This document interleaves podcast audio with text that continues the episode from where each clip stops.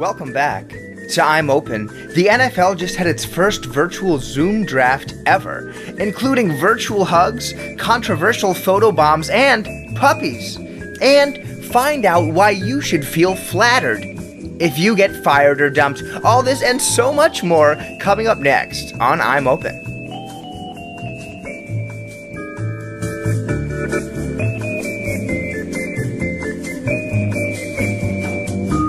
Welcome back, I'm Open Family. We are taking a brief break from our March Madness Tournament of Champion Power Couples Battle of the Power Couples in Quarantine Madness this week to check in on what is going on in the world of sports. Now, you might be thinking to yourself, but nothing is going on in the world. We're all locked down, we're all sheltered in place. How could there possibly be anything new to report or talk about? Well, that's why this is the I'm Open podcast. We stay open. We find you whatever nuggets, whatever little pieces of, of gold. And it might be fool, fool's gold, but whatever we can find out there, we find it, we bring it back for you, and we polish it right up so you can enjoy it and be entertained. Hopefully, we're going to do that today. We've got a lot to cover and a lot to go over, surprisingly.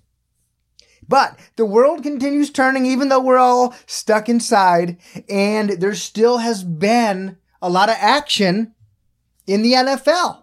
Now, we've seen players changing teams. We mentioned that it was a historic day earlier on in our quarantine when it seems like a lot of the GMs around the league went stir crazy and just started trading all of their players in a sort of unprecedented streak of trades that we've never really seen before in the NFL. So, one of the guys, sadly, who got left without a chair in this whole game of musical chairs of players switching teams and moving cities was our guy, Jameis Winston, famous Jameis. Now, we've talked about Jameis a lot of times on this show. He's won some awards. He's won the Mask Off Award, I believe, before. Um, he's made history this past season by becoming the first quarterback ever to throw for more than 30 touchdowns and 30 interceptions. He also led the league in passing yards. He's also just supremely confident when you have a nickname, famous Jameis. And I don't want to go too deep into it, but for folks who might be new, I'm open family members who don't know the backstory, don't know why we keep talking about Jameis He's an interesting cat. He's an interesting character, right? His name has been famous Jameis since he was a teenager. He was a super, super duper star at Florida State. He had a motivational speech last year where he talked about eating a W, where he made his fingers in the shape of a W, and he literally sucked on all of them as a metaphor for devouring a win that day. He also got in trouble for stealing crab legs when he was in college, but he didn't get actually get in trouble for it because he was too famous at the time. That's why he's called Famous Jameis. He has also uh, been known to say, I could have played worse at one point this season when he had a terrible game. And then his coach even said, if we could win with T- Jameis, we could win with anybody. So this guy has been in the news. This guy's been in the I'm Open podcast. He's given us a lot to talk about, which we're thankful for. And you know, Jameis reminds me of just planting a beautiful apple tree in your yard because he is the gift that keeps on giving every single year and every single season. Luscious, luscious, delicious, crunchy fruits. So thank you, Jameis, because now we got another one. Jameis has just been replaced in Tampa Bay by Tom Brady. After head coach Bruce Arians said in the press conference that we mentioned, if I can win with Jameis, I can win with anybody. He didn't just give eh, just anybody. He got a contender in our March Madness Celebrity SmackDown showdown of the Celebrity Power Couples Madness. A contender in that bracket, Tom Brady, is now the quarterback in Tampa Bay. He's now quarantined in St. Jetersburg, Derek Jeter's giant mansion in Florida. Derek Jeter, baseball superstar, is Tom Brady's landlord. Tom has replaced Jameis in Tampa in the starting lineup in the pewter and dark red. So Jameis, he's left without a dancing partner. He's left without a team. But just like the Jameis we love, this man is always supremely confident. He throw he throws five interceptions in one game. He says it could have been worse. He's always confident. He always is ready to play. He's always ready to go and he's never going to doubt himself. And he took this benching, and it's not even a benching because he's not on the team anymore. Um, but he took this replacement in the best way I think anybody really ever could have. Because Jameis, he's not upset. He's not salty. He's not holding a grudge. No, Jameis is actually flattered. Thank you very much. Jameis is flattered that he has been replaced as quarterback of the Tampa Bay Buccaneers. The man couldn't be happier. And that's why we always go back to Jameis. We love him. He's got his ups, he's got his downs. All right. He's got his, you know, issues, bumps, and ridges, as we all do. But his supreme confidence in all moments is just intriguing to behold. He appeared on a local Fox News station, and even though the interview was about the current COVID situation and what Jameis is trying to do to make a positive impact in the community, the uh, reporter still asked Jameis about his time in Tampa and leaving Tampa. And Jameis said, One thing about Tom Brady is it's understood he is the GOAT. And if you don't understand what GOAT uh, means, I'm open family members because we never want to assume uh, he does not think Tom Brady is an animal, uh, a farm animal. GOAT stands for greatest of all time. It's an acronym. So this is Jameis said, one thing about Tom Brady, it's understood that he's the GOAT. For, for you to get replaced by Tom Brady in a city that loves you so much, I guess that's kudos for me. At the end of the day, it's a competitive sport. This unending fountain and vein of confidence, of swagger, from which Jameis just seems to always be able to drink is something that we love to just watch and talk about. He said, for the city that loves me so much, he's not waiting for somebody to come out and say, Hey, Jameis, the city of Tampa loves you. We miss you. He's coming out on himself and saying, You know, it's pretty wild because these guys love me. So they really must. I mean, look, these guys love me a lot. So if they're going to replace me, it must be a big deal. So this is awesome. Like he just, his confidence is still not shaken. And maybe this is just a show. Maybe this is just an act. But I don't know. It seems like Jameis really is this confident when you see him in interviews, when you see him talk. And he's and he just takes it as if you're to replace me with Tom Brady, I know you guys love me a lot. These people love me so much. So if they're to re- replace me with Tom Brady, that must be a huge compliment that Tom Brady's the best ever, so I must be like the second best ever. That seems like his logic. If only we could all have the same confidence and the same self belief that Jameis has. And the next time you get dumped, the next time you get fired, the next time your friend stands you up when you're supposed to go out on a bike ride together, why don't you be flattered? Why don't you be complimented? Because, I mean, there had to be something crazy. There had to be something really special, iconic, once in a lifetime to do. Because cause they love you already so much. Uh, so let's just assume, like Jameis assumes, that everybody loves us, that we're the best no matter what. And I think we can all take just a little hint of that. Meanwhile, down in Tampa Bay, Jameis is out, Brady is in, and Brady has brought along with him his buddy, his old pal from his days in New England, Rob Gronkowski. Now, the Gronkowski brothers are almost, it almost seems fake to just look at them. They're about nine giant meathead white brothers. Their last name is literally Gronkowski, uh, and they're all just have one syllable, like Rob, Luke, Hank, Tom, white names. They're a bunch of big meaty white guys. They all played football, and Rob Gronkowski was the most famous and the best um, of his family members. He has he retired last season after a long career with the Patriots, and he was starting to set his sights on the WWE, actually appearing, I believe, in SmackDown. Don't get me in trouble if it wasn't SmackDown, might have been SummerSlam or some other thing. I'm not exactly sure what event it was. I do know for sure Rob Gronkowski has appeared in WWE events, and it seemed like he was taking that turn to being a WWE star rather than being an NFL football star. But now that his buddy Tom Brady is out from under the iron grip of Bill Belichick, now that he's left New England. Now, I know for, for the I'm Open family members out there, you might be wondering and thinking, well, the Patriots, they always seem to win. Everybody hates them because they're the best. So wouldn't you kind of want to stay there? But if you haven't heard, the coach around there is kind of a no fun, lots of rules type of guy. Very, very serious.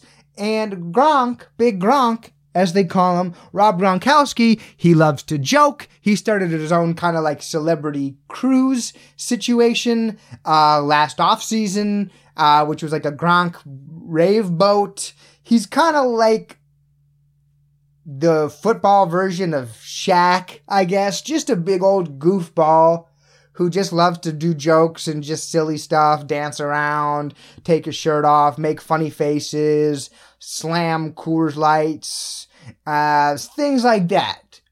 So I don't know if it's kind of surprising that he lasted in New England that long with Bill Belichick, Bill Belichick, such a strict guy, but he did. And now he retired, but I think he's like, wow, my buddy's down in Florida. Weather's nice down there. It's very easy to get to my Gronk boat cruise, bro, rave. And big one, Coach Belichick isn't there anymore.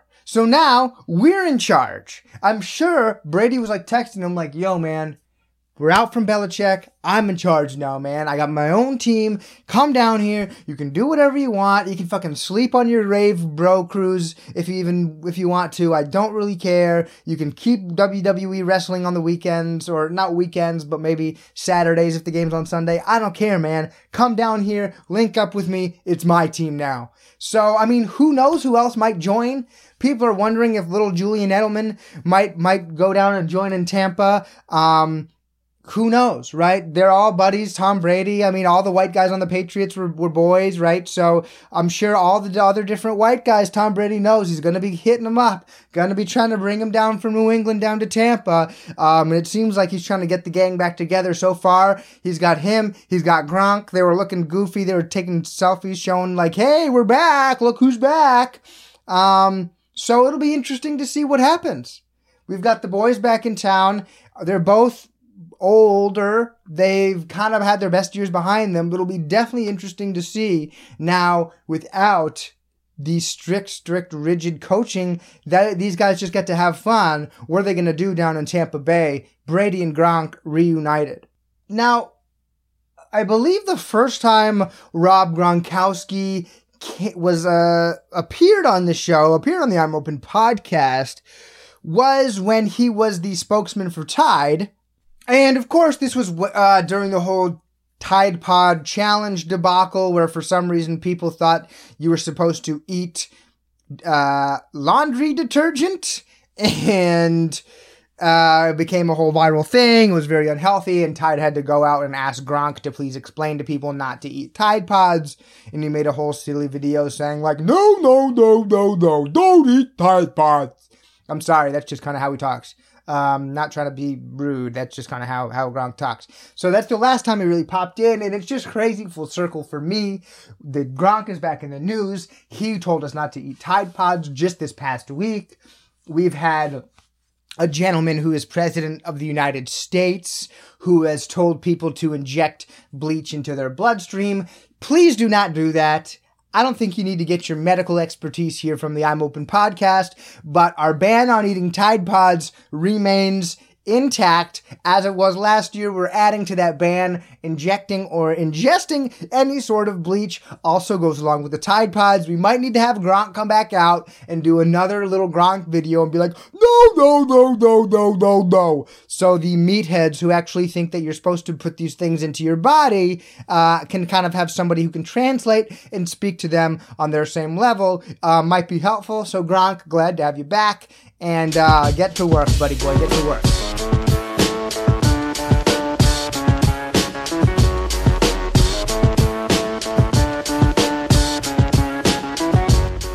You're listening to I'm Open.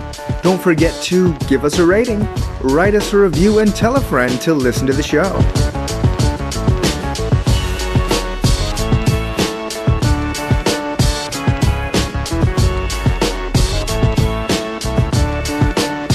So, now that Tom and Gronk are down in Tampa, they might feel like it's their team. They might feel like they're running the show but they still can't compete with my guy, LaMelo Ball, the baby baller of the Big Baller brand, the smallest and youngest of the brothers, who looks like he actually might be the best baller of all the Big Baller brothers.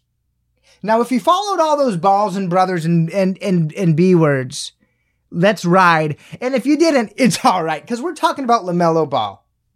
He's the youngest of the big baller brand BBB. We have talked about them going back probably to episode one of this fine podcast. LaVar Ball, their father, built a whole hype machine around his three sons, his three young at the time sons who were still in high school.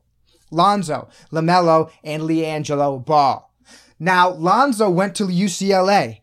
The LiAngelo then went to UCLA, but he got arrested on a trip to China when they were doing like a basketball field trip for for shiplo- uh, for shoplifting. He got arrested, ended up going to prison in China. Donald Trump actually had to intervene to get LiAngelo and a couple of guys back out of prison. He ended up getting in China. He, had, he, he ended up getting brought back to the U.S. It became a whole diplomatic thing. He got suspended by UCLA. LaVar, his dad, wasn't happy about them, removed him from school in UCLA. Then LiAngelo and LaMelo uh, were actually removed from their high school because he didn't get along with the high school coach. Uh, LiAngelo couldn't even be in high school anymore because he's a freshman at UCLA, but he got suspended for the shoplifting in China thing. So their dad, LaVar, found a team in Lithuania that was willing to take them for about a season with the condition that he could be an assistant sort of special figurehead coach for the team. So the three guys, they go over to Lithuania. They join a team in Lithuania. I think it's called Vytautas or something like that. I might uh, I might have been wrong about that, and I'm I'm sorry. My Lithuanian my my knowledge of the Lithuanian league has been dropping lately, but um, they played all over in Lithuania for a season. LiAngelo comes back. LaMelo, then it's his turn to decide if he wants to go to college, but he can't really go to college because he's already played professionally in Lithuania. So instead, he decided to go forego college and to go play in the Australian Basketball League, known as the NBL, National Basketball League. So I need to catch my breath. That's kind of where the story brought us with this family. Um, and there's been a lot of twists and turns. Um, Lonzo, the oldest, was a member of the Los Angeles Lakers along with LeBron James before he was traded for Anthony Davis to the New Orleans Pelicans. He's currently a member of the Pelicans along with the young chosen one who was promised Zion Williamson.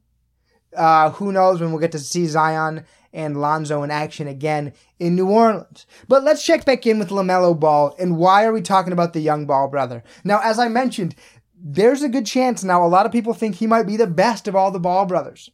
He's the youngest. He's been playing high school basketball since he was like 11 years old with his older brothers, which at the time must have been extremely annoying for their other teammates.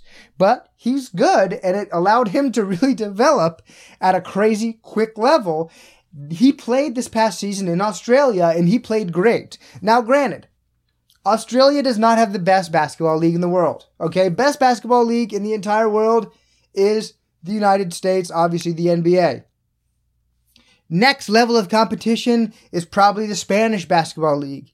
It's the ACB league. It's a really good, really good high level basketball. Barcelona, Madrid, some of these ta- same teams you may have heard of soccer, superstar, big powerhouse teams, they have pretty awesome basketball programs as well. Then you look at the NBA G League, which is like a minor league of, of basketball and CAA basketball, which is college basketball. Those are probably about a tier below, it's kind of similar level. Uh, G League might be a little bit higher. And then you have other leagues. The French League is probably up next in terms of quality of level. And then you have Australian League coming in around there. So it's not best league in the world, but it's, you know, it's a respectable league. There's been guys who have played in the Australian League who have come over to the NBA before. And LaMelo, he went over to join the Illawarra Hawks and he played great in his stint over there in Australia. Now, now he was only able to play 13 games before his season was cut short by injury, but at the time he was averaging 17 points, almost 7 assists, almost 8 rebounds a game. For our new basketball fans in the I'm Open family, that's really good, especially for a young guy only about 17, 18 years old who should have just been a freshman in college at the time playing against grown men. They might have been Australian men, sure, but they're still grown men and they're still professional basketball players. So, obviously, LaMelo really enjoyed his time in Australia in the NBL playing with the Illawarra Hawks. Earlier uh, this year, which now seems like decades ago, we had the whole crisis with the forest fires going on in Australia. And for somebody who has sort of gotten the reputation of being selfish or just in it for the Instagram likes or or whatever. LaMelo really displayed some selflessness and some generosity in that moment, donating a big part of his salary to fighting those uh, forest fires in Australia. And now, at the end of the season, the Illawarra Hawks, his team, that is his adopted team that had taken LaMelo for that for that one year, they were having a lot of financial trouble. And they weren't sure what they were going to do with the team at the end of this season. But when he found out about it, LaMelo decided he wanted to step in, he wanted to help out. So what he actually decided to do, LaMelo, he bought the team. I'm not even joking. Now, you might know 18 year old kids who have their own albums or who are great athletes, but I don't think you know many who own their own teams. And that's what LaMelo decided to do. It's a huge power move, but he was worried about his team. We saw they were having a lot of financial trouble. He knows he's about to be a huge superstar in the NBA. He wasn't playing in Australia because he wasn't good enough. He was playing because, based on eligibility rules, he wasn't allowed to play in college last season. But he knows he's good enough to be in the NBA. He knows it's going to be a good investment in the long run, and the fact that the team is going to have a celebrity owner like himself might allow him to actually recruit other really good players to come play for Illawarra, even if it's only one season, like LaMelo did, just for guys who are maybe transitioning between high school and the pros and want an alternative to college, just like LaMelo did. So I just think this is an awesome power move by LaMelo. He's already been on the podcast like 20 times. He has not even become a pre- professional athlete. Well, he has become a professional athlete. Let me bite my tongue there, but he hasn't even reached the NBA yet. He hasn't even reached the NBA draft yet, and we're also we're have already talked about LaMelo many a time.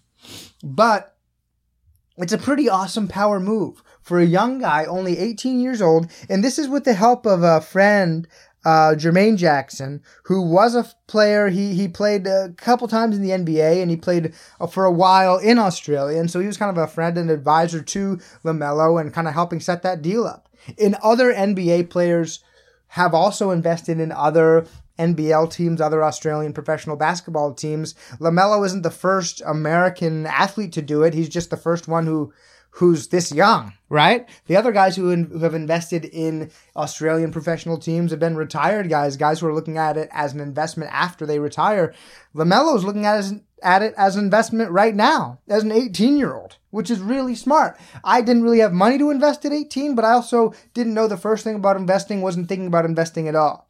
So it's great that LaMelo is already thinking about investing, business, building up his business acumen, and also giving back to the city of Illawarra, the people of Illawarra, and the Illawarra basketball team that welcomed him so kindly. They loved having him on the team, and he wants to make sure that the team keeps doing well and team keeps building off what they did this year. So shout out to LaMelo.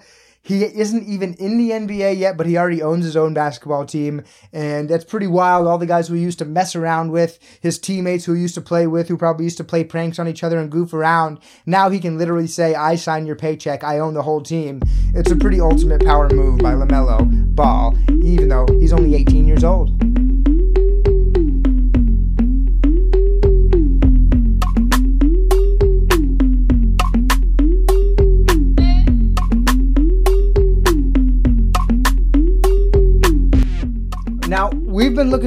it, I'm Open Family. Just this past weekend, we had the NFL draft. Now, this is something I've personally been looking forward to because it's really the only sports event of note that's gone on in the last couple months. We're missing sports. Obviously, we can't have a lot of live action going on. But one thing that what did still happen was the draft. And this is when each NFL team each football team gets the chance to choose players from college to join their team. It's like a massive, you know, recruitment from college to your professional career. And each team on average gets about seven or eight picks.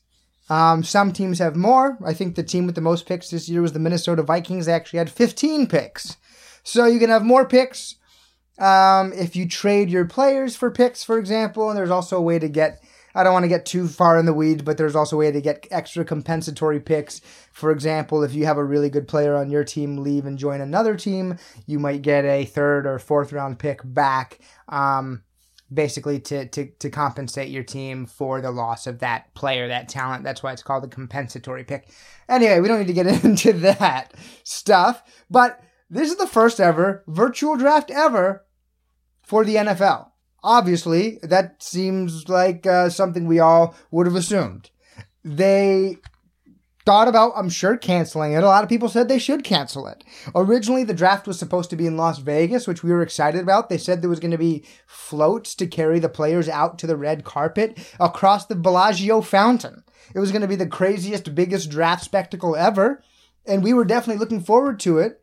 Though we were wondering how the little gondola boats might be able to hold up some of these guys like Mekhi Becton, who are 375 pounds. But I'm sure the NFL engineers and events team were working hard day and night figuring that out.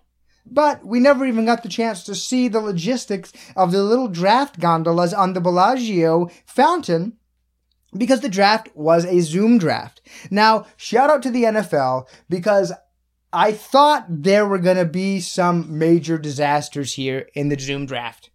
I assumed we were going to be having one person try to call in and the other person couldn't call in at the same time. Somebody forgets their password. Somebody accidentally butt dials the wrong person.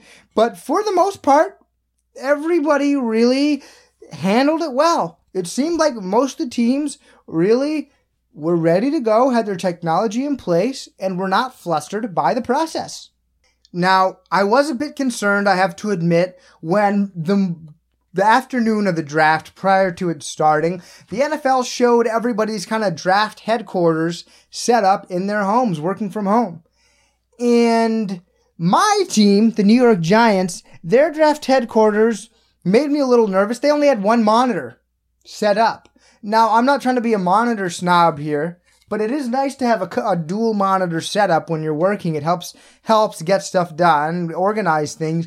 And when you're talking, these are huge NFL corporate businesses. Okay, this isn't like a, your friend's fantasy football league. This is a billion, multi-billion dollar corporation. When you looked at all the other te- teams, they had plasma screens glued to every wall, phones everywhere, iPads everywhere. The Giants had all these binders. I like the binders. I like the, I'm an old school guy too. I like the feel of like actual paper flipping through a binder.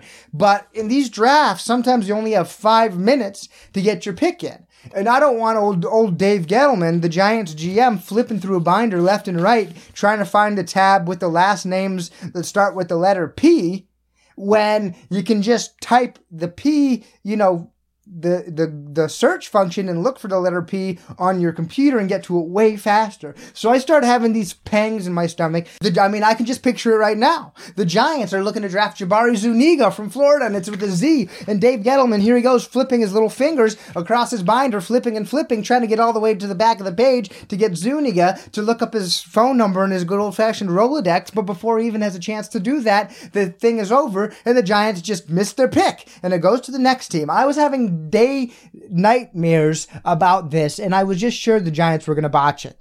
Especially because over and over again, Giants general manager Dave Gettleman has talked about how stupid he thinks technology is, how stats isn't important, how he just wants some big old guys who can just go rough each other up. Who cares about analytics and all these number number mumbo jumbo that people talk about because that's all a bunch of hogwash. That's basically his opinion. So now that he's actually forced to use stats and technology, yeah, of course, we're concerned as Giants fans. But it seemed like, you know, despite that maybe original connectivity issue, maybe somebody else handled the draft, I'm not sure. But the Giants did not seem to have any major connectivity issues. They made some questionable moves, but you'll be happy to know for my sake they didn't have the worst draft. They did all right. So um, I am hanging in there after the Giants draft in decent spirits. I'm sure you'll be you'll be glad to hear that. Now, the one person who was probably really happy that the draft was not in person was Commissioner Roger Goodell. Now, this guy has a very low approval rating. Basically, most people don't like him. Fans, players, not many people like the guy in football fan circles and in football circles in general. Um, other than probably the owners, which is which is good because the owners are, are the he represents the owners in sort of labor negotiations and everything. So it's probably good that the owners do like him. But every single draft, Roger Goodell is used to going out there on stage and getting booed and booed and booed every single time he goes out. All of the players, excuse me, the players don't boo him. Every single time he goes out on stage, all of the fans on site generally just boo and boo and boo over and over again. Well, this year there wasn't an audience, so obviously that wasn't an option, but there must have been some sort of a PR firm that the NFL hired. Smart move by them. They actually had people booing Goodell if in his own live from his own living room on video. Good idea. Cause I think they're like everybody hates him. Let's just lean into it. But it's almost a little too corny. Like you don't want him kissing up to you. It almost makes you not like him even more. Um, and I, I don't know if that one really paid off, but I see the angle they were going for there. I think Goodell's just glad he didn't have to be in person with a big audience. But you're not really going to trick us with the boos here into thinking you're on our side just because you got a couple fake boos to not boo you next time, Goodell, because people are still going to boo you. But he Goodell really he had a weird night. He's clearly desperate to try to have people like him, try to have fans like him. He had a jug of M and M's next to him, and he was making comments about how he's eating so many M and M's from his jar, which he either did eat a lot of M and M's or just like dumped out a whole jar of them into, you know, into the trash because the jar was going down as we went.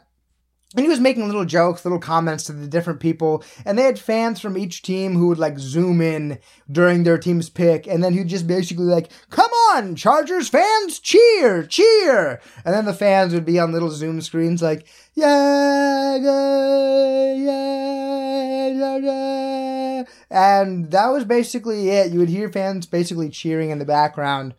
Um, kind of non-distinct things. They'd be waving signs and, and foam fingers, etc.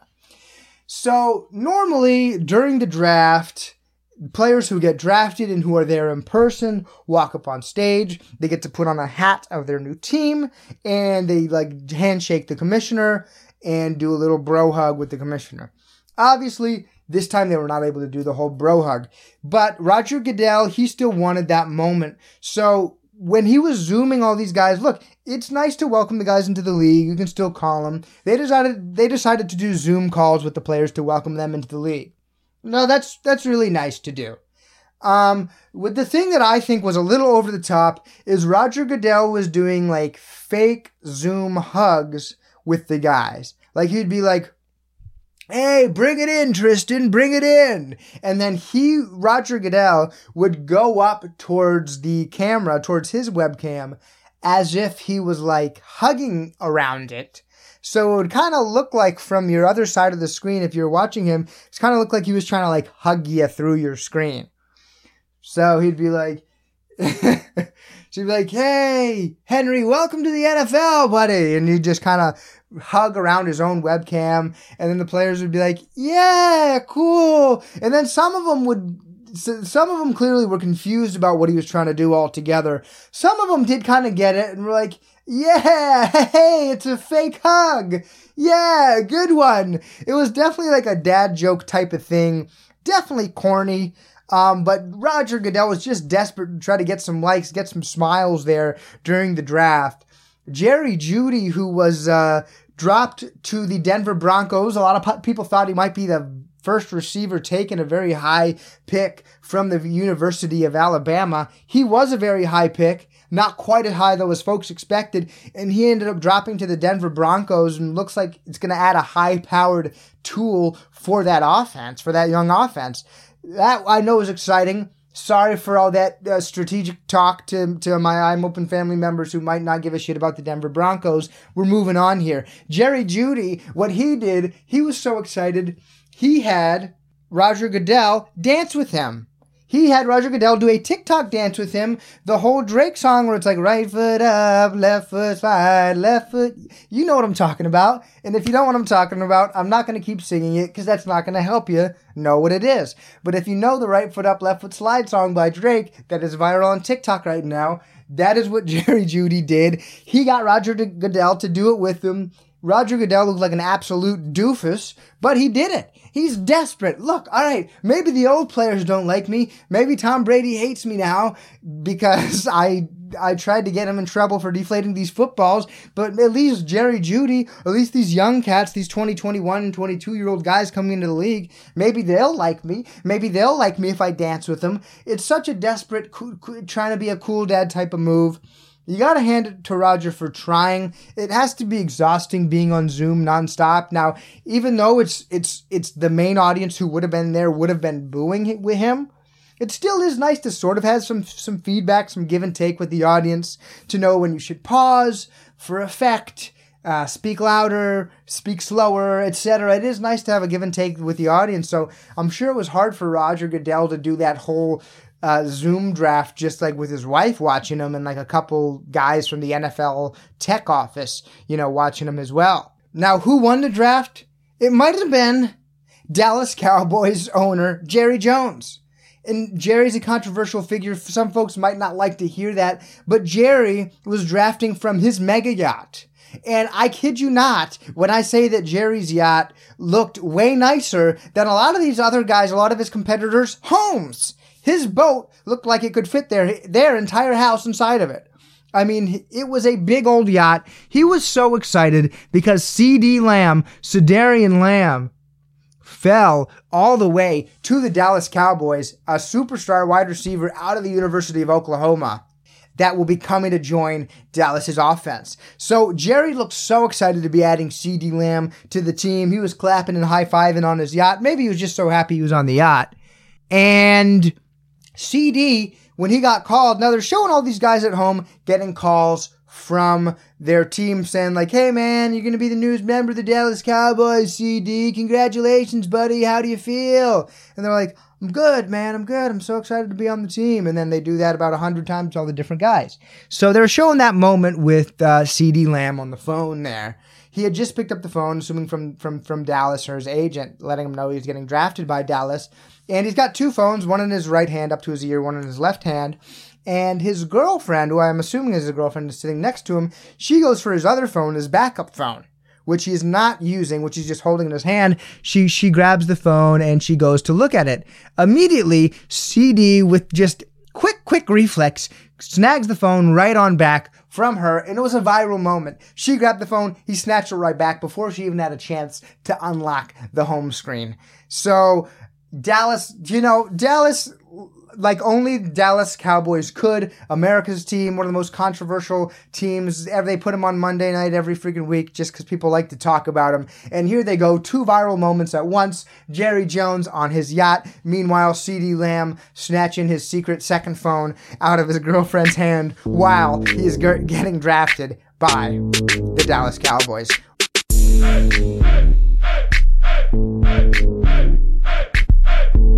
You're still listening to I'm Open. You can follow us on Instagram at I'm Open underscore pod and let us know what you want to hear about on our next episode. Everybody, enjoy the rest of the show.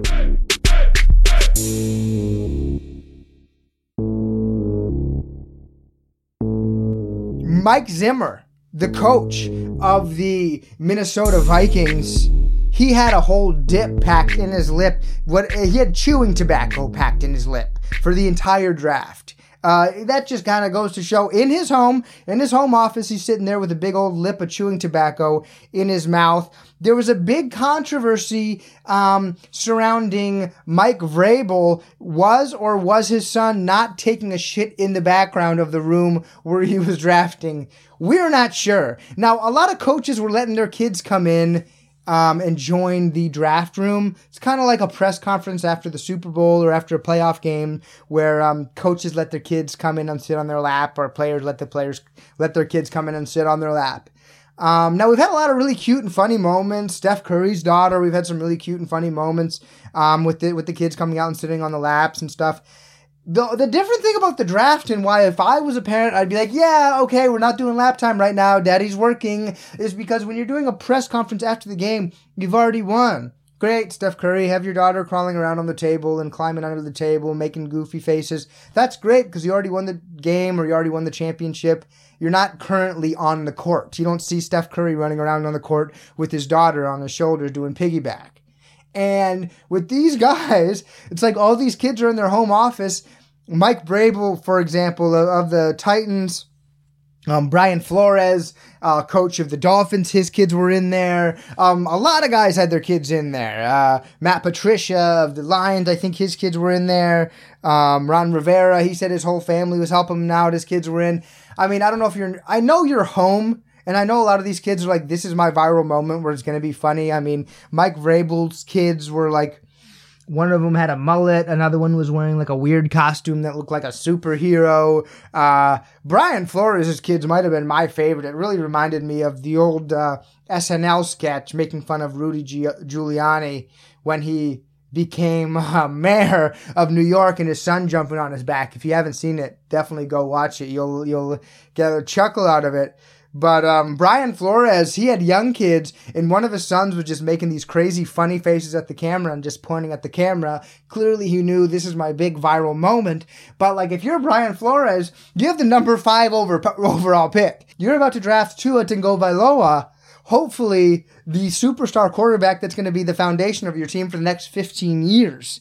And meanwhile, buddy boy here, one guy sitting on your lap drooling on your on your collar and your other son is making these ridiculous faces acting a fool and pointing at the screen and dancing around like a little jackass, excuse my language. If I was some parent trying to draft, I would be extremely stressed out if my kids were running around even if you don't have young kids like Brian Flores, who it seemed like Flores was cool. It seemed like he was staying composed while he was on the screen there. But I did notice that by the time they came back around for the next Dolphins draft pick, there was nobody else in the room. Flores said, "Get get those kids, please, and put them to bed." Now Vrabel, his kids look like they're like teenagers, right? So I understand the kids want to have a funny viral moment. They want to go on. They want to get their moment. They want to get their moment on the uh, in, in, the sun here on the I'm Open podcast. And you're welcome. But Daddy's working. This is extremely distracting. Now, there's been all this this controversy. Vrabel's at first, it's like, okay, is there actually is Vrabel's oldest son uh, actually taking a dump in the back of the room? That's what a lot of people thought. Is he taking a dump? Is he just sitting on a chair in a way that it looks like he's sort of sitting? If he is taking a dump, why is the door open? Um, if he's not, why is he sitting in that way? Uh, Vrabel says he was just sitting on a bar stool in a manner that made it look like he was taking a dump. Why is there a toilet that high up in the air? If so, is there some sort of a perspective thing we don't understand about this? There's a lot to be cleared up. Now, one guy who clearly had his whole team pulling in the right direction and in the same direction is brand new Washington football team coach Ron Rivera.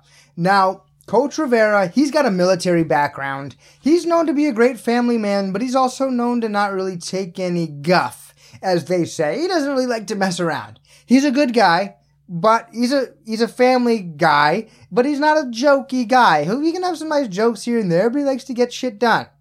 So he really had a military setup like at his home. He had every, he said, that's what we're using here for, you know, for our family. That's the guideline we're using for our family in terms of everybody's on the same team, everybody pitches in. Now, his daughter is actually uh, in the social media marketing department for the Washington football team. So she actually did a little behind the scenes showing what her dad was doing to prepare for the draft.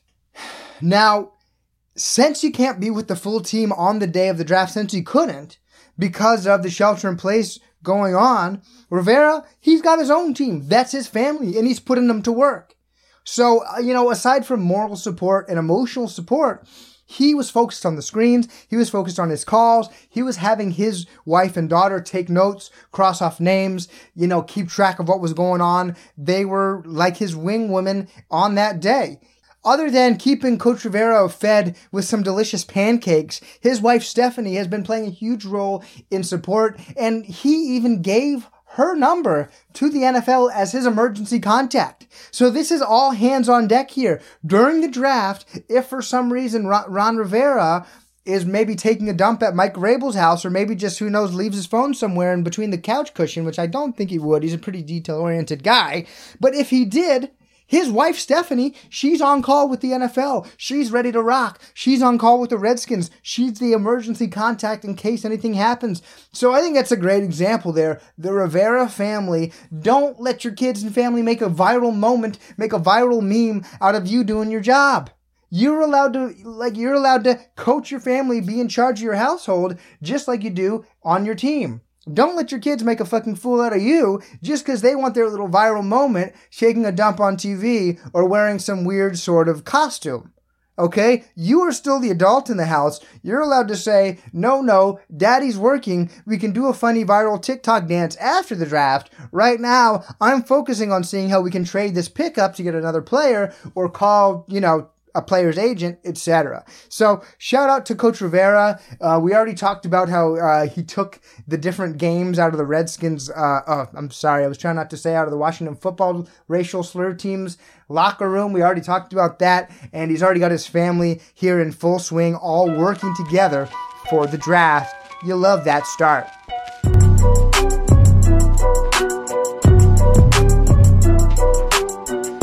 I'm Open Family. Before we go, you know, I know, there's something we do every single time on this podcast before we say goodbye. That is to recognize our Mask Off Performer of the Week. Of course, that goes to somebody who has revealed something new about themselves, taken their mask off, and shown us something new. This is in honor of and gratitude of Future. Thank you so much, Future. Mask on. Fuck it, mask on. Mask, on. Fuck it, mask on. Mask. Now, this week, our Mask Off Award goes to Nike. And I'm not talking about the shoe. I'm not talking about the company. I'm not talking about the shoe company. I am talking about a dog. That's Bill Belichick's dog, Nike. Now, funny that he's named his dog Nike. I'm not sure if it was a corporate gift from Nike or if he just likes his checks over stripes. That's what he likes. That's what he likes. I'm not sure why. Or maybe he's just a fan of Greek mythology. I think Nike is like the god of speed or something. Who knows why the dog was named Nike, but this dog was basically representing Patriots coach Bill Belichick on his virtual draft. Now, we talked at the beginning of the episode about how Gronko, Tom Brady, they might have been a little bored. They might have felt a little repressed up in New England. No fun up there. You're not allowed to joke. You're not allowed to prank. Belichick is, is so serious and he wants everybody to be work, work, working all the time. But he kind of surprised us all this week by having his dog represent him during the draft. And I'm sure you're thinking, what what are you talking about? How could his dog represent him during the draft? Well, each team, each you know leadership uh, member of leadership of the different teams had a live feed going on in their living room or in their uh, office, wherever they had their draft set up.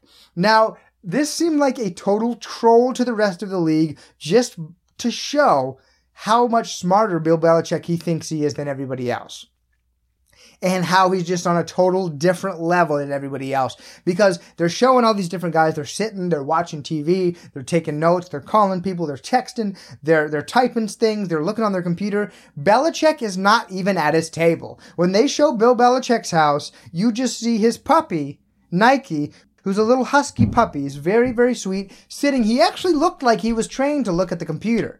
I don't know if he likes scouting reports. I don't know if he likes spreadsheets, but he looks like he's looking at the computer. Bill Belichick, every once in a while, he comes wandering back into the room, gives Nike a little pet, gives him a little treat, goes back out.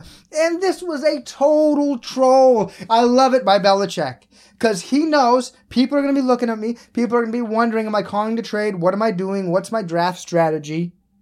He doesn't want to show a thing. So he's like, yeah, this is my strategy. My dog does the whole thing for me. Now he's probably in the other room making calls. He's probably got a whole nother computer in the other room. He's just leaving his dog as a decoy. Meanwhile, everybody's saying, oh, how cute is this? Belichick's not worried about it. I'm sure he was worried about it. I'm sure he was in the other room making calls e- maybe not email. I guess you probably don't have time, but I'm sure he's he's talking to his team, looking over scouting reports, figuring out who he can trade up and draft, talking to players, talking to agents. But to the public eye, when you go to the home, when you go to the home of Bill Belichick, the office of Bill Belichick on ESPN, all you just see is his little puppy Nike just sitting at the table. It was very cute. It was a big dent in the whole idea that everybody, including myself, like to put out there that Belichick is boring and no fun. And it seemed like he kind of knows that's true. So he was like, well, how about this puppy? You think this isn't fun? And then also just to show everybody, oh, you really think I'm stupid enough to show you what I'm doing on the day of the draft? I mean, another team for one of the general managers, I'm not even lying. The guy didn't even notice. You could notice from TV that on the window behind the coach or the general manager, there was a glare, a reflection of his computer monitor.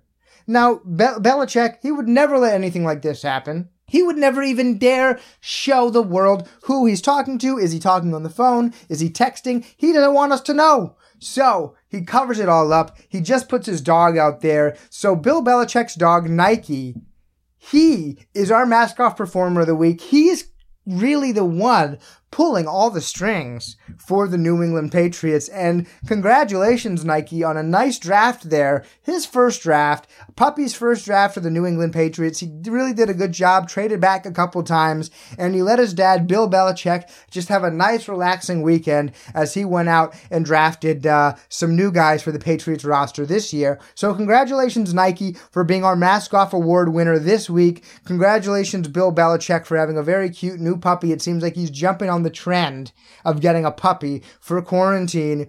And nice one, Bill Belichick. April Fool's just passed a couple weeks ago, but nice one getting back at all of us who say that you're no fun and that you've got a heart full of ice. You got a little puppy to prove us wrong.